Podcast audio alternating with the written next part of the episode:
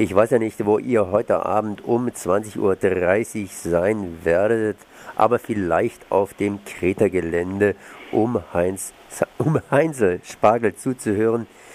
Und zwar über Kurt Schwitters. Und zwar nochmals genauer Ursonate, richtig?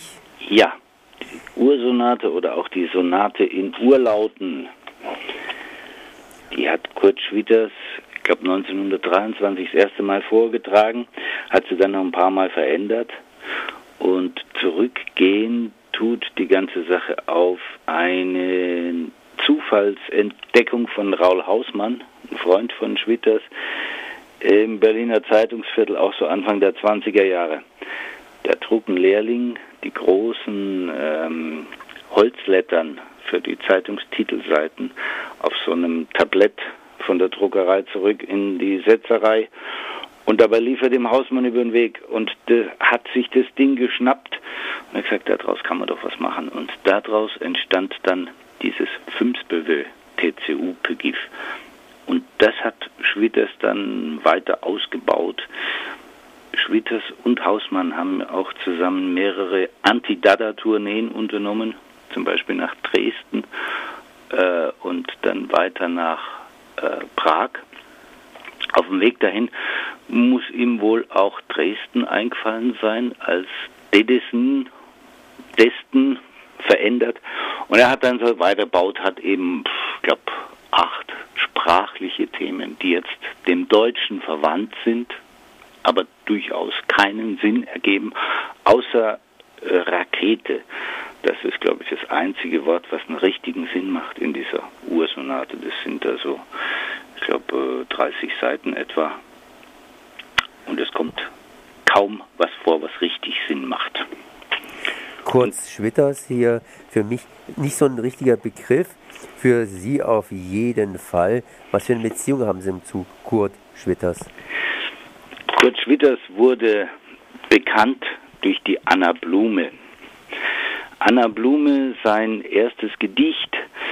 Äh, Anna Blume, du liebes Tier, dein, rot ist die Farbe deines blauen Kleides, grün ist die Farbe deines gelben Haares und so weiter. Ich kann es jetzt nicht auswendig. Jedenfalls, damit wurde er bekannt und hat sich bemüht um die, Auf, in, um die Aufnahme in den Kreis der Dadaisten. Jetzt war zu der Zeit der Mann mit der Trommel. Ah, Hülsenbeck, Chef der Dadaisten und Schwitters und Hülsenbeck, die konnten sich überhaupt nicht leiden. Hülsenbeck hat dem Schwitters vorgeworfen, er sei zu kommerziell und das sei überhaupt keine Avantgarde-Kunst im Sinne des Dadaismus, wie er sie macht.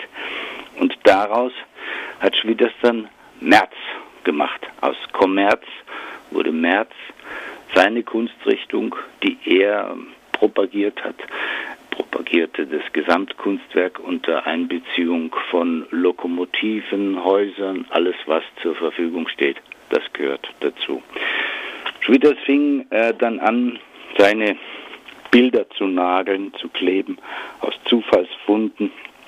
Er hat quasi diese Collage-Montagetechnik, die so 1905 von Braque, Picasso äh, und anderen Leuten entwickelt wurde, hat er weitergetrieben. Er sammelte also Papierschnipsel, knebt, klebte, nagelte die auf Bilder. Und so ähnlich ging er dann auch mit seinen Texten vor. Heute Abend werden wir nur Ursonate hören. Was ja. ist davon übrig geblieben, beziehungsweise was geht hier im Gesamtschwitter hier in die Ursonate ein? Schwitters hat diese Ursonate geschrieben, eben in Form einer Sonate mit äh, Einleitung, ersten Teil Durcharbeitung, Largo, Kadenz und so weiter, streng in Sonatenform, aber eben mit sprachlichen Mitteln. Und das ist das Original und das verwenden wir. März heißt ja sowas ähnliches wie Kommerz, das heißt, äh, wie Sie gerade eben gesagt haben, wurde ihm vorgeworfen, etwas äh, ja, kommerzialisiert zu sein. Konnte er denn davon leben? War das keine brotlose Kunst? Nein, er konnte nicht davon leben. Er hat als Broterwerb äh, zum Beispiel für Pelikan äh, Reklamezeichnungen gemacht. Er hat dieses Pelikan-Logo entworfen, das wir in abgewandelter Form heute noch haben. Er war ausgebildeter Kunstmaler. Er hat äh, dann Landschaftsbilder gemalt und so. Von dem konnte er leben. Von seiner Märzkunst konnte er nicht leben. Das war immer ein Zusatzgeschäft. Er hat ja dann in Hannover in seinem Haus, hat er angefangen, den Märzbau zu errichten. Da gibt es jetzt ähm, eine Reproduktion.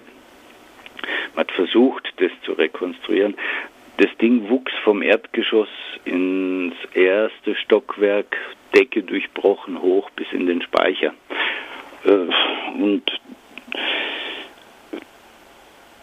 bei einem Bombardement der Alliierten, ich glaube 43 oder 44, das weiß ich jetzt nicht so genau, da ging dieser Märzbau dann kaputt. Zu der Zeit war Schwitters schon im Exil. Er ging erst nach Norwegen, später dann nach England, hat sich dann auch aus ähm, politischen Gründen, aus Entsetzen auch über die Nazis geweigert, jeweils irgendwas weiter in deutscher Sprache zu publizieren. Er hat dann nur noch auf Englisch geschrieben. Und heute Abend zumindest gibt es eins Ursonate von Kurt Schwitters, vorgetragen mit Heinzel Spargel oder von Heinzel Spargel. Ja, das hat dann noch eine weitere Geschichte. Äh, vor na, Ende der 80er Jahre habe ich angefangen, mich mit der Ursonate zu beschäftigen. Irgendwann habe ich dann den Harald Kimmich, Geiger und Komponisten dafür begeistern können. Wir haben dann das Ganze musikalisch inszeniert. Harald hat ein Orchester versammelt, das wir dann Rumpforchester genannt haben.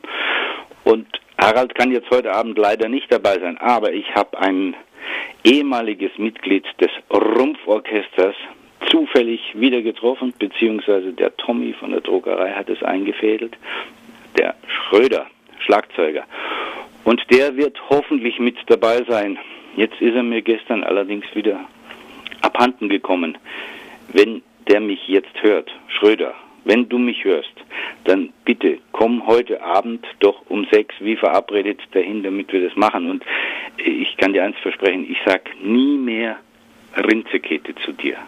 Ja, fünf Böwe. Das ist ein Versprechen, wir haben es aufgezeichnet ne? und wir werden es nachher dann noch auf die Webseite setzen. Schön. Okay, gut, dann danke ich mal für das Gespräch. Heute Abend äh, kurz Schwitters Ursonate vorgetragen von Heinzel Spargel und hier unter Umständen mit Schröder.